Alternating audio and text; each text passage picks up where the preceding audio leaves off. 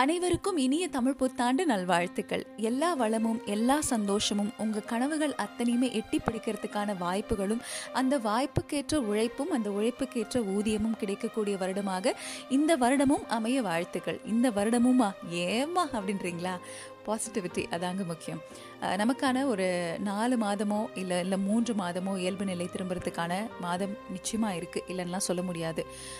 இந்த லாக்டவுன் முடிஞ்சதுக்கு அப்புறமும் மிக சகஜமான சூழல் உருவாகிறது நம்ம கையில் தான் இருக்குது அதற்கு மேலேயும் அதிகம் இந்த நோயை பரப்பாத வகையில் ரொம்ப க்ளீனாக இந்த உலகத்தை மெயின்டைன் பண்ணுறதும் நம்ம கையில் தான் இருக்குது ஸோ எல்லாமே நார்மல் ஆகும் அப்படிங்கிற ஒரு நம்பிக்கையில் தான் நம்ம பயணம் பண்ணிகிட்ருக்கோம் எல்லாமே சரியாகும். சரி பண்ணக்கூடிய யுக்தி டெக்னிக் சக்தி எல்லாமே மனிதன்கிட்ட மட்டுமே இருக்குது அப்படிங்கிறத அதை ஞாபகப்படுத்திட்டு மறுபடியும் எல்லாருக்கும் இனிய தமிழ் புத்தாண்டு நல்வாழ்த்துக்கள். சொல்ல மருந்து கதை கேட்கறதுக்காக காத்துட்ருக்கீங்க. இனியவர்களுக்கு இனியவளின் இரவு வணக்கம். ஆர்ஜே தோஷிலா வந்துட்டேன். சொல்ல மறந்த கதையில் இன்னைக்கு எதை பற்றி பேச போகிறோம் அப்படின்னு பார்த்துக்கிட்டிங்கன்னா வீட்டுக்குள்ளே தானே இருக்கீங்க வெளியில் எங்கேயும் போகலையே. உங்களுக்கு எந்த பிரச்சனையும் இல்லையே. எவ்ரிபடி இஸ் ஃபைன் அப்படிங்கிறத பற்றி தான் பேச போகிறோம் இந்த எவ்ரிபடி இஸ் ஃபைன் அப்படிங்கிற ஒரு திரைப்படம் பற்றி உங்கள் காதுகளுக்கு கொண்டு வரலாமேன்னு. டோஷி தமிழ் புத்தாண்டு அன்னைக்கு தமிழ் படம் இல்லையா அப்படின்னு கேட்டிங்கன்னா பிற மொழிகளை தமிழ்படுத்தி பார்க்குறதுல அவ்வளவு சந்தோஷம். ஸோ லாங்குவேஜ் தான் வேறையே தவிர மற்றபடி உலகத்தில் இருக்கக்கூடிய கதைகள் கொஞ்சம் தான். அந்த கதைகள் எங்கே இருந்தாலும் நம்ம காதுக்கு இனிமையான கதைகள் தான். ஸோ இன்றைக்கி எங்கே போக போகிறோம் அப்படின்னு கேட்டிங்கன்னா சைனா. ஐயோ சைனாவுக்கா அப்படின்றீங்களா? சே சே சே சே டோன்ட் வரி ஒரு சைனீஸ் ஃபிலிம் ஆக்சுவலாக வந்து இதோட ஒரிஜின் எங்கேன்னு பார்த்துக்கிட்டிங்கன்னா இது வந்து ஒரு இட்டாலியன் ஃபிலிம் இட்டாலியன் ஃபிலிம்லேருந்து அப்படியே அமெரிக்கன் ட்ராமாவாச்சு அமெரிக்கன் ட்ராமாவிலேருந்து அப்படியே வந்து சைனீஸ் மூவி ஆச்சு. இது வந்து எவ்ரிபடிஸ் ஃபைன் அப்படிங்கிற ஒரு கதைக்களம். ஆக்சுவலாக ஒரிஜினல் ரொம்ப நல்லாயிருக்கும் அமெரிக்கன் ட்ராமாவும் நல்ல ரீமேக் சைனாவில் ஓரளவுக்கு அக்செப்டபிள் ரீமேக்காக இருந்த படம். பட் இந்த நாட் வந்து எனக்கு ரொம்ப பிடிக்கும். இந்த கதைக்களம் ரொம்ப ரொம்ப பிடிக்கும். உங்களுக்கும் பிடிக்கும். இந்த கதையை நான் பேசும்போது உங்களோட உறவுகள் எல்லாமே ஞாபகத்துக்கு வருவாங்க. நீங்கள் வாழ்க்கையில் சண்டை போட்ட தருணங்கள் எல்லாம் ஞாபகத்துக்கு வரும். அப்பாவோட பாசம்னா என்ன அப்படிங்கிறது புரிய வரும். அம்மா எப்படி நம்மளை வளர்த்துருக்காங்க அப்படிங்கிறது தெரிய வரும். ஒரு அப்பா ரெண்டு பசங்க ரெண்டு பொண்ணுங்க. இந்த நாலு பேரோட வாழ்க்கை எப்படி இருக்குன்னு சொல்லிட்டு ட்ராவல் பண்ணுறதுக்காக தன்னோட சிக்ஸ்டீஸில் இவங்க எல்லாரும் பார்க்குறதுக்காக வராங்க. ஒரு ஒருத்தரோட லைஃப் எப்படி இருக்குது என்ன மாதிரி ஸ்ட்ரகிள்லாம் இந்த சொசைட்டியில் ஃபேஸ் பண்ணுறாங்க அப்படிங்கிறத பார்த்து அந்த ரியலிசமை பார்த்து கவலைப்படக்கூடிய அப்பா அதே சமயத்தில் ட்ரபிளில் ஜெயிச்சு வரக்கூடியவங்க தான் உண்மையான ஹீரோ ஸோ பசங்க கஷ்டப்படட்டும். இதுலேருந்து மீண்டு வருவாங்க அப்படின்னு நம்பிக்கை இருக்கக்கூடிய அப்பாவோட கதை தான் இன்றைக்கி நம்ம பேச போகிறோம் சொல்ல மருந்து கதை கேட்டுட்ருக்கீங்க. ஆன் ஹலோ எஃப்எம் நூற்றி ஆறு புள்ளி நாலு டோஷிலா பேசிகிட்டு இருக்கேன் ஸ்டேடியம்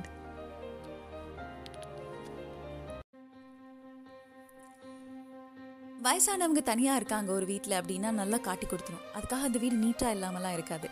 அந்த வீடு போதுமான அளவுக்கு க்ளீனாக இருக்கும் எல்லாத்துலேயும். ஆனால் ஆர்கனைஸ்டாக இருக்குமா அப்படின்னா அவங்களுக்கு தேவையான பொருட்கள் அவங்களோட ஆதார் கார்டு அவங்களோட பேங்க் டீட்டெயில்ஸ் அதுக்கப்புறம் அவங்களோட ஏடிஎம் கார்டு அவங்களோட பின் நம்பர் அவங்களோட கிளாஸஸ் கண்ணாடி அதுக்கப்புறம் அவங்களுக்கு தேவையான ரேடியோ மருந்து மாத்திரைகள் உணவுப் பொருட்கள் இதெல்லாம் எங்கே இருக்குன்னு தெரியும். இந்த அழகுபடுத்தக்கூடிய சில பொருட்கள் அதெல்லாம் நம்ம வீட்டை பார்த்து பார்த்து ஆட்டின ஆர்டிஃபேக்ட்ஸ் இங்கே இருந்தால் நல்லாயிருக்கும் அங்கே இருந்தால் நல்லாயிருக்கும் அப்படின்னு ரொம்ப ஆர்கனைஸ்டாக வச்சுக்கக்கூடிய அளவுக்கு அவங்களோட உடல் உழைப்பு ஒத்துழைக்குமான்னு தெரியாது. ஏன்னா ரொம்ப கஷ்டம் இல்லை. ஓரளவுக்கு சில வேலைகளை தான் அவங்களால பார்த்துக்க முடியும். ஒரு சிக்ஸ்டீஸ்க்கு மேலே இருக்கக்கூடிய வீட்டில் பாருங்களேன் ஒரு பழைய வாசம் வரும். ஆனாலும் ரொம்ப சுத்தமாக காலைல எழுந்திரிச்சு நல்ல சாமியெல்லாம் கும்பிட்டு வீடை வந்து அவங்களுக்கு பிடிச்ச மாதிரி வகையில் மாற்றி அமைக்கிறதுல ரொம்ப பெரிய எக்ஸ்பர்ட்டாக இருப்பாங்க. சொல்ல மருந்து கதை கேட்டுட்ருக்கீங்க. ஆன் ஹலோ எஃப்எம் நூற்றி ஆறு புள்ளி நாலு டோஷிலா பேசிகிட்டு இருக்கேன் அப்பா அம்மா. அப்பா அம்மாவை ஞாபகம் வச்சுக்கக்கூடிய ஒரு கதை. சின்ன சின்ன நாட்ஸ் எல்லாம் அவ்வளோ அழகாக இருக்கும். அந்த மாதிரி ஒரு கதை தான் ஒரு அப்பா என்ன பண்ணுறாருன்னு பார்த்துக்கிட்டிங்கன்னா அவங்க வீட்டில் ஒரு மைனா இருக்குது ஒரு நாய்க்குட்டி இருக்குது அவருக்கு ரொம்ப ஆசை. ஐயோ நம்மளுக்கு அறுபது வயசில் நம்ம பசங்க எல்லாரையும் நம்ம ஒரு நாள் வீட்டுக்கு கூப்பிட்டு சாப்பிட வைக்கணும். எல்லோரும் எல்லாரும் ஒன்றா வந்து ஒரு டின்னர் சாப்பிட்டா நல்லா இருக்குமே அப்படின்னு சொல்லிட்டு எல்லாரையும் வார வாரம் இன்வைட் பண்ணுறது அப்படிங்கிறது அவரோட வேலையாகவே இருக்கும்.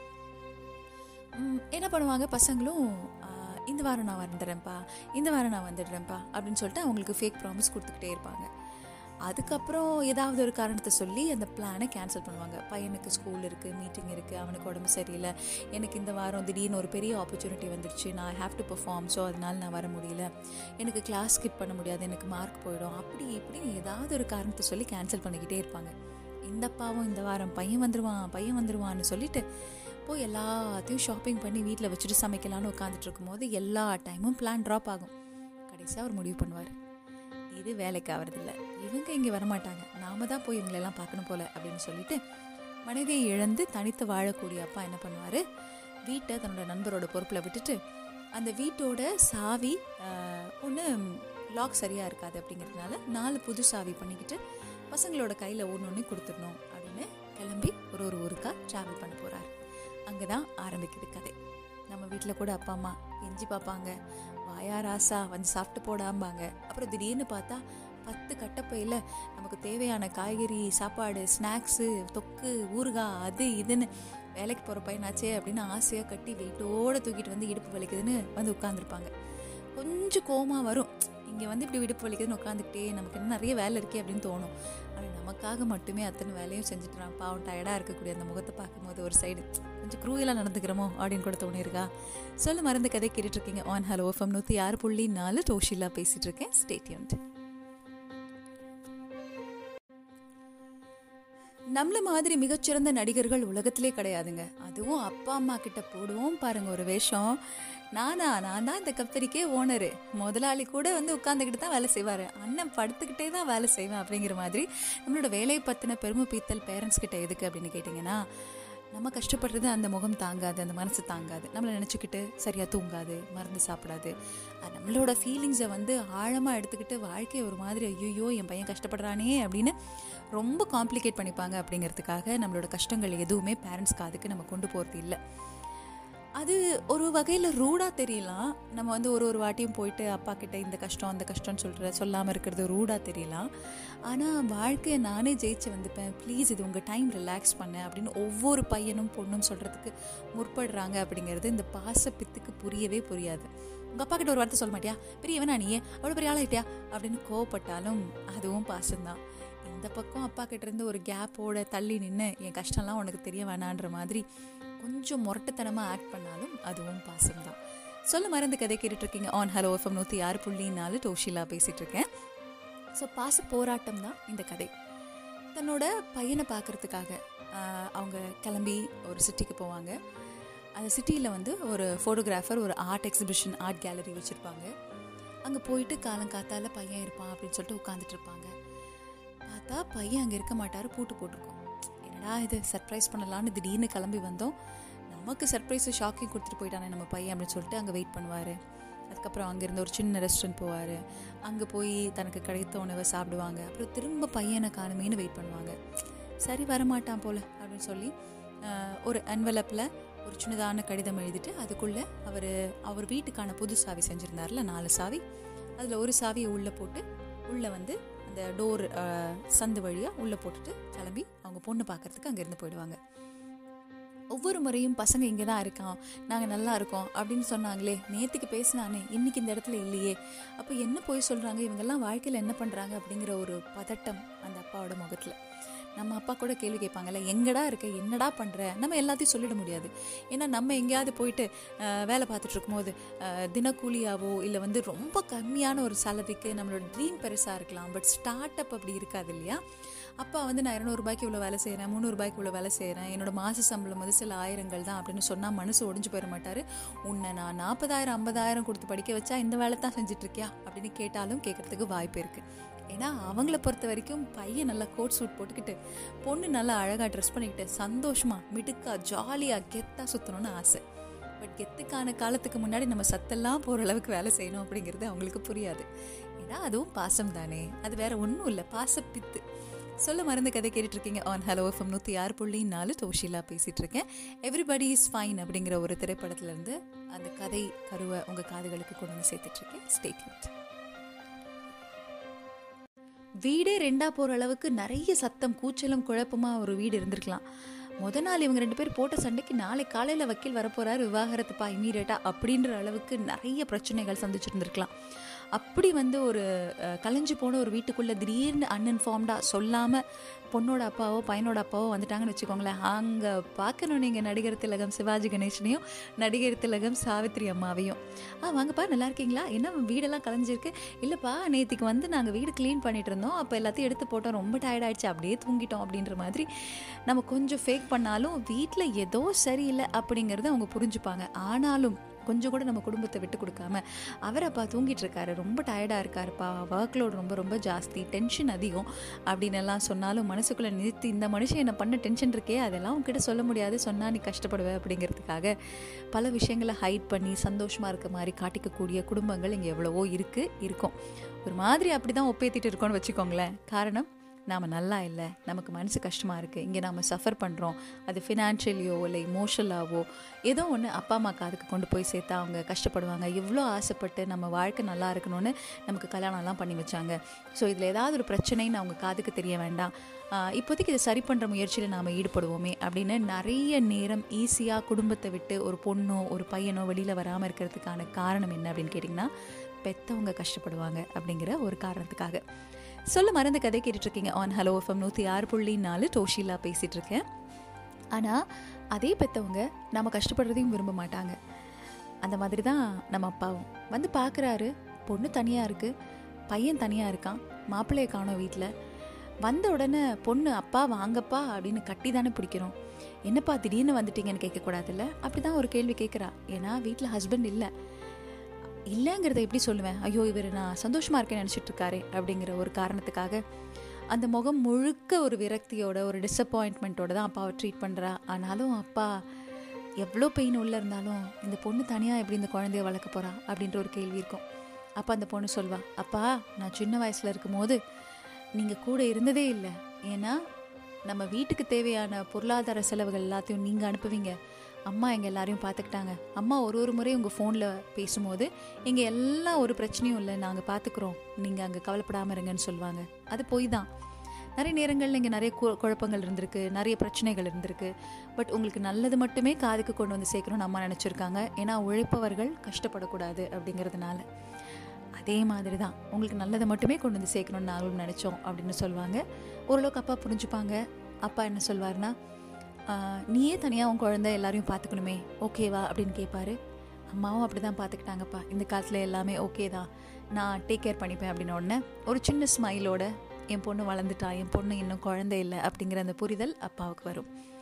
சொல்ல மறந்து கதை கேட்டுட்ருக்கீங்க. ஆன் ஹலோ எஃப்எம் நூற்றி ஆறு புள்ளி நாலு டோஷிலா பேசிகிட்டு இருக்கேன் தமிழ் புத்தாண்டு அன்னைக்கு ஒரு ஃபேமிலி கதை உங்கள் காதுக்கு. இதே மாதிரி உங்கள் குடும்பத்தில் உங்கள் அப்பாவுக்கும் உங்கள் வீட்டில் இருக்கிற யாராவது ஒரு உறவுக்கு இந்த நேரத்தில் ஒரு பவர் அனுப்பணும் ஒரு ஹக் அனுப்பணும் ஒரு வர்ச்சுவல் ஹக் ஒரு virtual kiss R yo mist your loved அப்படின்னு சொல்லணும்னா யாருக்கா இருக்கும்? டிஓஎஸ்ஹெச்ஐஎல்ஏ டோஷிலா அட் ஹலோ ஃபம் டாட் எனக்கு மெயில் பண்ணுங்கள் டோஷி டாக்ஸ் என்னோட இன்ஸ்டாகிராம் ஐடி டோஷிலா என்னோட ஃபேஸ்புக் பேஜ் தூரமாக இருப்பாங்க. அவங்க லைஃப்பில் என்ன ஃபேஸ் பண்ணுறாங்கன்னு நமக்கு தெரியாது. நமக்கு ஒரு க்ளூ ஒரு பாயிண்ட் ஒரு ஐடியாவும் இருக்காது. மொட்டை சாத்தான் குட்டையில் விழுந்த மாதிரி ஒரு நாள் அந்த வாழ்க்கையை பார்த்தா இவங்கெல்லாம் என்ன வாழ்க்கை வாழ்கிறாங்க அப்படின்னு ஒரு நிமிஷம் ஜட்ஜ் பண்ண தோணும். பட் அந்த ஜட்ஜ்மெண்ட்லாம் ஒதுக்கி வச்சுட்டு பார்த்தா அது எல்லாத்தையும் ஜெயிச்சு என்றைக்கோ ஒரு நாள் இந்த வாழ்க்கை சரியாயிடும்னு கரெக்ட் பண்ணுறதுக்கு முயற்சி பண்ணிட்டு இருக்கவங்களுக்கு கொஞ்சம் அந்த அன்பை அனுப்பலாமே அப்படின்னு தோணுச்சுன்னா உடனே மெயில் பண்ணுங்கள் சொல்ல மறந்து கதை கேட்டுட்ருக்கீங்க சொல்ல மறந்து கதை கேட்டுட்டு இருக்கீங்க ஆன் ஹலோ எஃப்எம் நூற்றி ஆறு புள்ளி நாலு டோஷிலா பேசிகிட்டு இருக்கேன் குட்டன் பிள்ளையோட சிவராத்திரி பற்றி நேற்றுக்கு நான் சொல்லியிருந்தேன் குட்டன் பிள்ளைக்கு மூணு பயம் இருந்தது. அதே மாதிரி உங்கள் வாழ்க்கையில் இருக்கக்கூடிய பயம் என்ன அப்படிங்கிறத கேட்டுட்டு இருந்தேன் சங்கீதா மெயில் அனுப்பிச்சிருக்காங்க. சங்கீதா வந்து ஹாய் அக்கா ஹவ் யூ ஐ சா டிரைவிங் லைசன்ஸ் ஃபிலிம் ரொம்ப நல்லா இருந்துச்சு. நீங்கள் சுகன்யா சிஸோட மெயிலை எப்போ ரீட் பண்ணுவீங்கன்னு நான் வெயிட் பண்ணுவேன். ஏன்னா அவங்க மெயிலை டெய்லி நீங்கள் ரீட் பண்ணுறது நல்லாயிருக்கும்.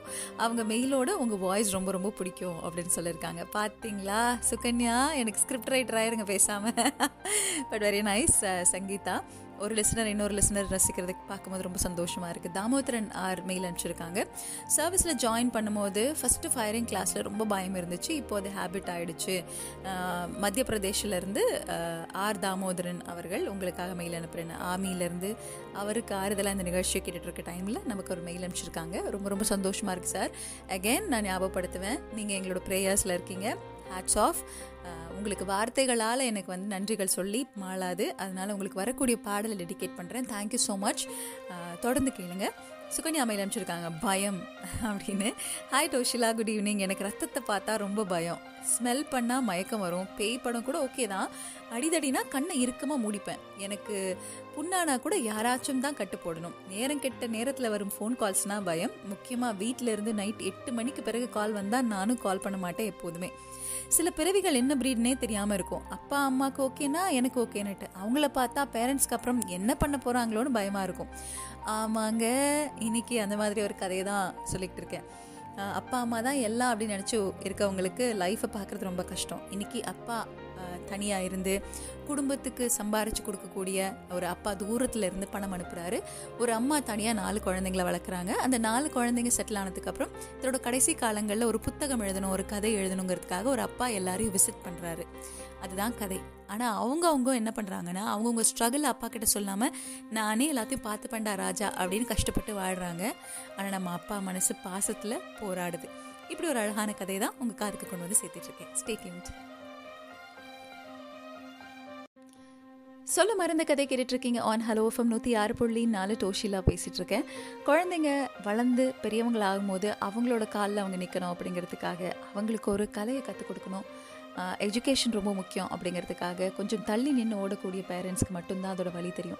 ஐயோ இவங்க வளர்ந்த நடுவில் இருக்கக்கூடிய நல்ல மூமெண்ட்ஸை நிறைய மிஸ் பண்ணியாச்சே. டப்புன்னு நான் ஒரு வருஷம் சர்வீஸ் முடிச்சுட்டு வந்து பார்க்கும்போது இவ்வளோ வளர்ந்துட்டானே. நடுவில் என்னெல்லாம் சேட்டை பண்ணா? சைக்கிள் ஓட்டினானா? கீழே விழுந்தானா? காயம் பட்டுச்சா? ஃப்ரெண்ட்ஸ் அடிச்சாங்களா?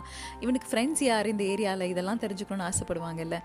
ஆனால் லைஃப் எல்லாருக்கும் ஒரே மாதிரி இருக்கிறதில்ல. கூடவே இருந்து குழந்தைகளோட வளர்ச்சியை கேப்சர் பண்ணக்கூடிய அப்பா ஒரு பக்கம்னா தூரத்துலேருந்து கனவு மூலமாக என் பையன் இப்படி தான் வளர்ந்துருப்பான்னு சந்தோஷப்படக்கூடிய அப்பா ஒரு பக்கம். ஸோ இந்த மாதிரி இந்த அப்பாவோட கதை தூரத்துலேருந்து பார்த்தவர் தான். ஆனால் வயசான காலத்தில் பசங்களோட கொஞ்சம் டைம் ஸ்பெண்ட் பண்ணணும்னு ஆசைப்படக்கூடிய அப்பா. சொல்ல மறந்த கதையில் இன்றைக்கி நிறைய விஷயங்கள் பேச போகிறோம் உங்கள் குழந்தை ரொம்ப ஹாப்பியாக இருக்கணும்னு ஆசைப்பட்றீங்களா? இப்படிங்கிற ஒரு கேள்வி சமீபமாக கேட்கப்பட்டுச்சு. அதுக்கு நீங்கள் என்ன பண்ணணும் அப்படின்னா வீட்டில் நீங்கள் போகக்கூடிய டைம் ஒன்று இருக்கும்ல வீட்டுக்கு. உங்கள் ஒர்க்கில் அது கொஞ்சம் முன்கூட்டியே ஒரு ஹாஃப் அன் ஹவர் முன்னாடி போனீங்கன்னா அந்த குழந்தைங்க சந்தோஷப்படுவாங்க.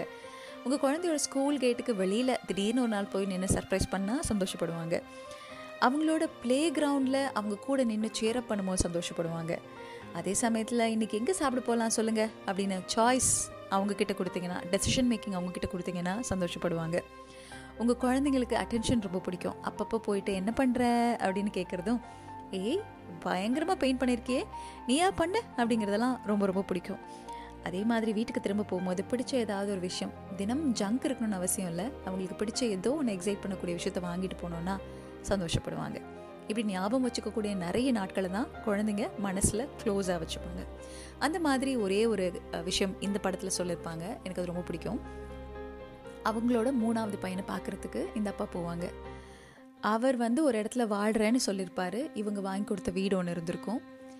ஆனால் அந்த இடத்துல இல்லாமல் அந்த இடத்த வந்து லீஸ்க்கு விட்டுட்டு இன்னொரு நல்ல ஒரு குடவுன் மாதிரி இருக்கிற ஒரு இடத்துல வாழ்ந்துட்டுருப்பார். அந்த கோடவுனில் என்ன இருக்கும் அப்படின்னு கேட்டிங்கன்னா நிறைய மக்கள் இருப்பாங்க. நிறைய ஸ்டாக்ஸ் இருக்கும். நிறைய ப்ரோக்ராம்ஸு நிறைய விஷயங்கள் பண்ணணும். பிஸ்னஸ் பண்ணணுன்றதுக்கான ஒரு start up but it's messy start up எப்போவுமே ஸ்டார்ட் அப் அப்படி தானே இருக்கும் கரெக்டாக இருந்துட்டு அது ஸ்டார்ட் அப் கிடையாது.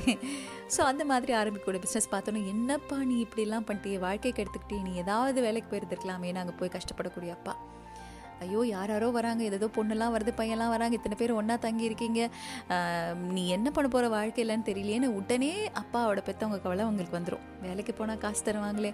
நீ எவ்வளோ கஷ்டப்பட போகிற காசு இருக்கும் நேரத்தில். காசு இல்லாமல் இருக்கும். சாப்பிடுவியா மாட்டியான்ற கவலையில் ஆயிரத்தி எட்டு விஷயங்கள் அவங்க அப்பா கேட்குறதுக்கு முற்படுவாங்க.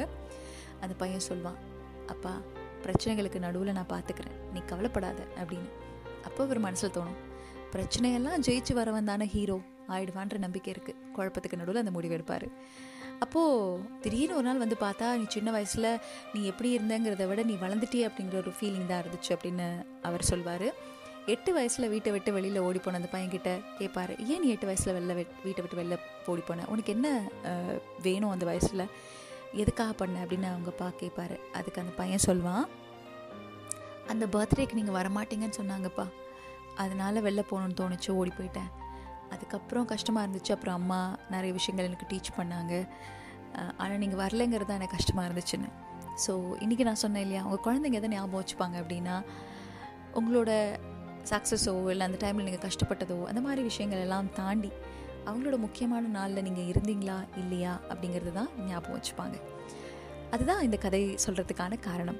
சொல்ல மறந்து கதை கேட்டுட்ருக்கீங்க ஆன் ஹலோ ஃபம் நூற்றி ஆறு புள்ளி நாலு தோஷிலா பேசிகிட்ருக்கேன் ஸ்டேட்யூன்ட் எட்டு வயசில் வீட்டை விட்டு ஓடி போகக்கூடிய ஒரு பையன்கிட்ட ஒரு கேள்வி. ஏன்பா வீட்டை விட்டு ஓடி போனேன்னு ஒரு அப்பா கேட்குறாரு அதுக்கு அந்த பையன் சொல்கிறாரு நீங்கள் என் பர்த்டேக்கு வரமாட்டேன்னு சொன்னீங்க. அம்மா சொன்னாங்க. ரொம்ப கஷ்டமாக இருந்துச்சு. அதனால் வெளியில் ஓடி போயிட்டேன்னு. இதை கேட்கும்போது இந்த பையன் கூடவே நம்ம இருந்திருக்கணுமோ வேலைக்கு போகாமல் இருந்திருக்கணுமோ ஒரு அப்பாவுக்கு தோணுச்சுன்னா அதே அப்பாவுக்கும் இன்னொரு கேள்வியும் தோணும். ஒருவேளை அந்த பையன் கூடயே நான் இருந்திருந்து சொத்தெல்லாம் சேர்க்காம அவனுக்கு நல்ல டைம் எல்லாம் கொடுத்துருந்து நாளைக்கு இதே பையன் என்னை பார்த்து கேள்வி கேட்க மாட்டானா? கூடவே இருந்திய வெளியில் எங்கேயாவது போய் எனக்கு ஒரு சொத்து சேர்த்துருக்கலாம்லன்னு. கேட்பாங்க கேட்பாங்க. அதனால தான் பெத்த மனம் பித்து புள்ள மனம் கல்லுன்னு சொல்லுவோம். எவ்வளோ பாசம் உள்ளே இருந்தாலும் மனசை கல்லாக்கிக்கிட்டு பிள்ளையோட எதிர்காலத்துக்காக ஓடக்கூடிய பேரண்ட்ஸ்க்கு இந்த கேள்வியெல்லாம் அம்புக்கணைகள் தொடுக்கிற மாதிரி தான் இருக்கும். இந்த கேள்வி உங்களுக்கு மட்டும் இல்லை நாளைக்கு உங்கள் பிள்ளைங்களுக்கும் வரும். நம்ம எல்லாருக்கும் வரும். ஸோ இதுதான் வே ஆஃப் வேர்ல்ட் கேள்விகள் மாற்றி மாற்றி கேட்கப்படலாம். அதற்கான அர்த்தங்களும் புரியும். புரியாமலாம் இல்லை. அவ்வளோ புரிஞ்சிக்காத பிள்ளைகள்லாம் இல்லை. ஆனால் ஆதங்கம்ங்கிறத வெளிப்படுத்தி தானே ஆகணும். அது நம்ம க்ளோஸ்ட் ஒன்ஸ் கிட்ட தானே சொல்ல முடியும். அப்படிங்கிறதுனால வெளிப்படுத்திடுறாங்க. இவ்வளோ நாளாக பாசத்தை உள்ளே வச்சுக்கிட்டு உங்களுக்காக ஓடி தெரிஞ்ச அப்பா ஒரு ஷீல்டை போட்டுக்கிட்டு நான் ரொம்ப ஸ்ட்ராங் ஸ்ட்ரிக்ட் அப்படின்னு சொல்லிட்டு இருக்க. ஒரு அறுபது வயசில் உங்கள் கூட இருக்கிறது உங்கள் கதை எழுதுறது தான்ப்பா எனக்கு ஆசை அப்படின்னு திரும்பி வராரு. நீங்கள் எங்களெல்லாம் வளர்த்து ஆளாக்கிட்டீங்க. நாங்கள் நல்ல நிலைமைக்கு வர வரைக்கும் இங்கே கஷ்டப்பட்டுக்கிட்டு தான் இருப்போம் அப்படிங்கிறத காமிச்சிக்காம இந்த உலகத்தில் போராடக்கூடிய பசங்க. ஸோ ரெண்டு பேருமே ஷீல்டு போடுறாங்க தான். இல்லைன்னு இல்லை. ஸோ மாறி மாறி இந்த வாழ்க்கையை புரிஞ்சுக்கிறதுங்கிறது ரொம்ப கஷ்டம். அப்போ அந்த அப்பா வந்து ஒரு டைலாக் சொல்லுவார். இவங்க குழந்தைங்களா இருக்கும்போது எப்படா வளருவாங்க? அப்படின்னு தோணுச்சு. வளர்ந்ததுக்கு அப்புறம் இன்னும் நம்ம குழந்தைங்களாவே இவங்களை ட்ரீட் பண்ணுறோம்ல வளர்ந்துட்டாங்க அப்படிங்கிறத நம்பிட்டா எல்லா பிரச்சனையும் சால்வ் ஆகிடும் அதுதான் இந்த திரைப்படத்தோட கதை. இப்படி ஒவ்வொருத்தரையும் பார்த்துட்டு இருக்கும்போது தன்னோட பொண்ணு கடைக்குட்டியை பார்க்க போவாங்க. அன்னப்பறவை மாதிரி இருப்பா. காற்றுல நீந்துறதுக்காகவே பிறந்தவ. டான்ஸ்னா உயிர். ஏதாவது ஒரு பெரிய பேல டான்ஸராக இருப்பா அப்படின்னு நினச்சிட்டு போகிறாங்க போனால் அந்த பொண்ணு பார்க்குறதுக்கு அப்படி தான் இருக்கா ஹாப்பியாக இருக்கா. ஃபைவ் ஸ்டார் ஹோட்டல் கூட்டு போகிறா டின்னர் கூட்டு போகிறா பேலே ரூம் கூட்டு போகிறா டான்ஸ் ஆடுறாங்க. திடீர்னு ஒரு ஆள் எங்கேயோ இருந்து வந்து அந்த பொண்ணோட கையை பிடிச்சி இழுக்கிறாங்க. அப்பா வச்சாரு பாருங்க ஒரு அடி சும்மா அப்படி ஒரு அடி. அப்புறமா அவரோட ரியல் வேர்ல்டுக்கு அந்த பொண்ணு கூட்டு வரா. பார்த்தா ஒரு சின்ன வீடு அந்த வீட்டில் வாழ்ந்துட்டுருக்கா ஒரு ரெஸ்டாரண்ட்டில் வெளியில் டால் மாதிரி நிற்கிறதுக்கான வேலை. டான்ஸை விட்டுட்டியான்னு அவங்க அப்பா கேட்குறாரு அங்கே போயும் அப்பா சும்மா இல்லை. வீடெல்லாம் க்ளீன் பண்ணி அந்த குழந்தைக்கு தேவையான சமையல்லாம் செஞ்சு வச்சுட்டு அவளுக்கு தேவையானதெல்லாம் வீட்டில் ஸ்டாக்அப் பண்ணிவிட்டு கிளம்பி ஒரு லெட்டர் எழுதி வச்சுட்டு வராரு. எனக்கு புரியுது. உன்னோட லைஃப்பில் நீ கஷ்டப்பட்டுட்டு இருக்க. சீக்கிரம் நீ ஆசைப்படக்கூடிய விஷயங்கள் எல்லாமே நடக்கும். நீ வந்து உன் கூட இருக்கக்கூடிய பொண்ணு ஃப்ரெண்டுன்னு சொன்ன பட் ஓரளவுக்கு என்னால் புரிஞ்சிக்க முடியும். ஒரு சேம் செக்ஷுவல் அஃபேர் அப்படிங்கிறது என்னால் புரிஞ்சிக்க முடியும். இந்த உறவை நான் புரிஞ்சுக்கிறேன் அப்படின்னு சொல்லிட்டு ஒரு லெட்டர் எழுதி வச்சுட்டு வருவார். இதுதான் இந்த திரைப்படத்தோட கதை. கடைசியாக எல்லாரும் ஒரு டின்னருக்காவது இந்த அப்பாவை மீட் பண்ணாங்களா அப்படின்னு கேட்குறீங்களா கொஞ்சம் வெயிட் பண்ணுங்களேன். சொல்ல மறந்த கதை கேட்டுட்ருக்கீங்க. ஆன் ஹலோ ஃபம் நூற்றி ஆறு புள்ளி நாலு தோஷிலா பேசிட்டு இருக்கேன் சொல்ல மறந்த கதை கேட்டுட்ருக்கீங்க. ஆன் ஹலோ ஃபம் நூற்றி ஆறு புள்ளி நாலு தோஷிலா பேசிட்டு இருக்கேன் ஸோ நாலு குழந்தைங்கள பார்த்த அப்பா. அந்த முத பையனை பார்க்கவே இல்லையே தோஷி. கரெக்ட் ஷோ கரெக்டாக கேட்டிங்கன்னா அந்த கேள்வி உங்களுக்குள்ளே இருக்கணும். ஆமாம் அந்த முத பையனை பார்க்கல. அவருக்கான சாவியை மட்டும் அந்த டோருக்கு நடுவில் போட்டு வந்தார் இல்லையா? திரும்பவும் அந்த இடத்துக்கு வருவார். அவரோட ஸ்டார்ட் அப் எப்படி இருக்குது பிஸ்னஸ் எப்படி இருக்குது அப்படிங்கிறத பார்ப்பாங்க. ஸோ எல்லாரோட வாழ்க்கையிலையும் அவங்களுக்கு தேவையான ஒரு விஷயத்தை தேடி ஓடிக்கிட்டு இருக்காங்க. ஸ்ட்ரகிள் ஃபேஸில் இருக்காங்க. தனக்கு இருக்கக்கூடிய கவலையை அப்பாவோட காதுக்கு கொண்டு வந்து சேர்க்க வேண்டாம்னு நினச்சதுனால மட்டும்தான் இந்த ரிஜெக்ஷனே தவிர பாசம் இல்லாத பிள்ளைகள் இல்லை அப்படிங்கிறது புரியுது. அப்புறம் அப்பாவுக்கும் நம்மளோட ரியல் லைஃப் என்ன அப்படிங்கிறது தெரிஞ்சு போச்சு அப்படிங்கிறதுக்கு அப்புறமா எல்லாரும் ஒரு நாள் டின்னருக்கு வராங்க. வீடு டெக்கரேட் பண்ணுறாங்க நல்ல சந்தோஷமாக சமைச்சு சாப்பிட்றாங்க. ஒருத்தர் ஒருத்தர் புரிஞ்சுக்கிறாங்க. புரிஞ்சதுக்கு அப்புறமா வாழ்க்கையில் இருக்கக்கூடிய அடுத்த விஷயங்கள் என்னங்கிறத நோக்கி நகர்ந்துக்கிட்டு இருக்காங்க. அப்பாவும் ரொம்ப சந்தோஷமாக அந்த பழைய வீட்டில் அந்த பழைய ஸ்மெல்லோட நாய்க்குட்டியோட மைனாக்குட்டியோட ஃபோன் பண்ணி பேசிக்கிட்டு விசாரிச்சுக்கிட்டு ஹாப்பியாக இருக்கார். இதுதான் எவ்ரிபடி இஸ் ஃபைன் திரைப்படத்தோட கதை. வாழ்க்கையில் நிறைய விஷயங்களை பற்றி பேசும்போது பயணங்கள் ரொம்ப முக்கியம் அப்படிங்கிறத ஞாபகப்படுத்துகிறேன் விஷு சார் கொஞ்ச நாளைக்கு முன்னாடி மறைந்த விசு அவர்கள் நம்மளோட நிகழ்ச்சியில் சொல்லியிருந்தாங்க எவ்வளோ பிஸியாக இருந்தாலும் வருஷத்தில் அந்த ஏப்ரல் மே கோடிக்கணக்கில் கொட்டி கொடுத்தாலும் நான் எந்த ஷூட்டும் பண்ண மாட்டேன். அதுக்கு முன்னாடி என்னோட மனைவி வந்து ஒரு ட்ரிப் பிளான் பண்ணிடுவா. அவள் சொன்னால் சட்டையெல்லாம் எடுத்து வச்சுருவா. அந்த டைமில் நான் அங்கே போய் நிற்பேன் குடும்பத்தோட ஒரு ட்ரிப்புக்கு நாங்கள் கிளம்பிடுவோம். வருஷா வருஷம் ஏப்ரல் மே குடும்பத்துக்கு தான் அப்படின்னு சொல்லுவார் எவ்வளோ பிஸியாக இருந்தாலும் சரி travel as frequently as you can as a family அப்படிங்கிறது தான் இங்கே ரொம்ப முக்கியமான விஷயம். ஸோ தினமும் குடும்பத்தை பார்த்தாலும் தினமும் நம்ம பார்க்கக்கூடிய நபர்களாக இருந்தாலும் நம்ம எல்லாருக்கும் ஒரு டிஃப்ரெண்ட் என்விரான்மெண்ட் வந்து அந்த ஃபேமிலியை இன்னும் க்ளோஸராக கொண்டு வரதுக்கான வாய்ப்புகள் அதிகம். A good family trip can prevent divorce அப்படின்னு சொல்லுவாங்க. ஸோ அடிக்கடி பயணங்கள் போவது ஒரு விவாகரத்தை தவிர்ப்பதற்கான ஒரு கீ அப்படிங்கிறது தான் உண்மை. ஏன் பயணம் போகும்போதுனா புது இடத்துக்கு போகும்போது இங்கே ரோல்ஸ் மாறும். நிறைய அட்ஜஸ்ட்மெண்ட்ஸ் நடக்கும். ஒருத்தர் ஒருத்தர் டேக் கேர் பண்ணுறது அதிகமாகும். இங்கே வந்து கொஞ்சம் சுமைகள் குறையும். மனசு இலகுவாகும். பேசுகிற நேரம் அதிகமாக இருக்கும். இப்படி நிறைய நல்ல விஷயங்கள் நடக்கிறதுக்கான வாய்ப்பு இருக்குது எவ்வளோ பிஸியான லைஃப்பில் நீங்கள் இருந்தாலும் நான் ஓடுறதே என் குழந்தைங்களுக்காக தான் அப்படின்னு நினச்சாலும் சின்னதாக ஒரு பயணம் பக்கத்தில் கூட இருக்கட்டுமே என்ன பிளேஸ்ன்றதுலாம் இல்லை. சின்னதாக ஒரு பயணம் மேற்கொள்ளுங்க. சொல்ல மறந்த கதையை கேட்டுட்ருக்கீங்க. இனிய தமிழ் புத்தாண்டு நாள் வாழ்த்துக்கள் மறுபடியும். ஸோ சின்னதாக ஒரு பயணம்னு சொன்னோன்னா வெளியில் இப்போவே கிளம்பிடாதீங்க. இந்த மூன்று மாதம் வீட்டுக்குள்ளே தான் உங்களோட வாழ்க்கை பயணம். வீட்டுக்குள்ளே இன்னும் இந்த ஒரு நாளை இனிமையாக்கிறதுக்கான ஒரு வாய்ப்பு கிடச்சிருக்கு. அறுபது வயசில் அந்த அப்பா குழந்தைங்க கூட இருக்க மாட்டாங்களான்னு தேடுறாங்க. ஸோ அந்த வாய்ப்பை இப்போ கடவுள் கொடுத்துருக்காரு. எல்லாரும் கூட இருப்பதற்கான வாய்ப்பு. எவ்ரிபடி இஸ் ஃபைன் அப்படிங்கிற ஒரு ஸ்டேட்டஸ் வர வரைக்கும் நாம் எல்லாரும் வெயிட் பண்ணுவோம். சரியா? சொல்ல மறந்த கதை கேட்டுட்ருக்கீங்க. உங்களோட ஃபீட்பேக்கை Doshila at hello FM dot எனக்கு மெயில் பண்ணுங்கள் Doshi talks Instagram ID Doshila என்னோட ஃபேஸ்புக் பேஜ் ஸ்டேட்யூன்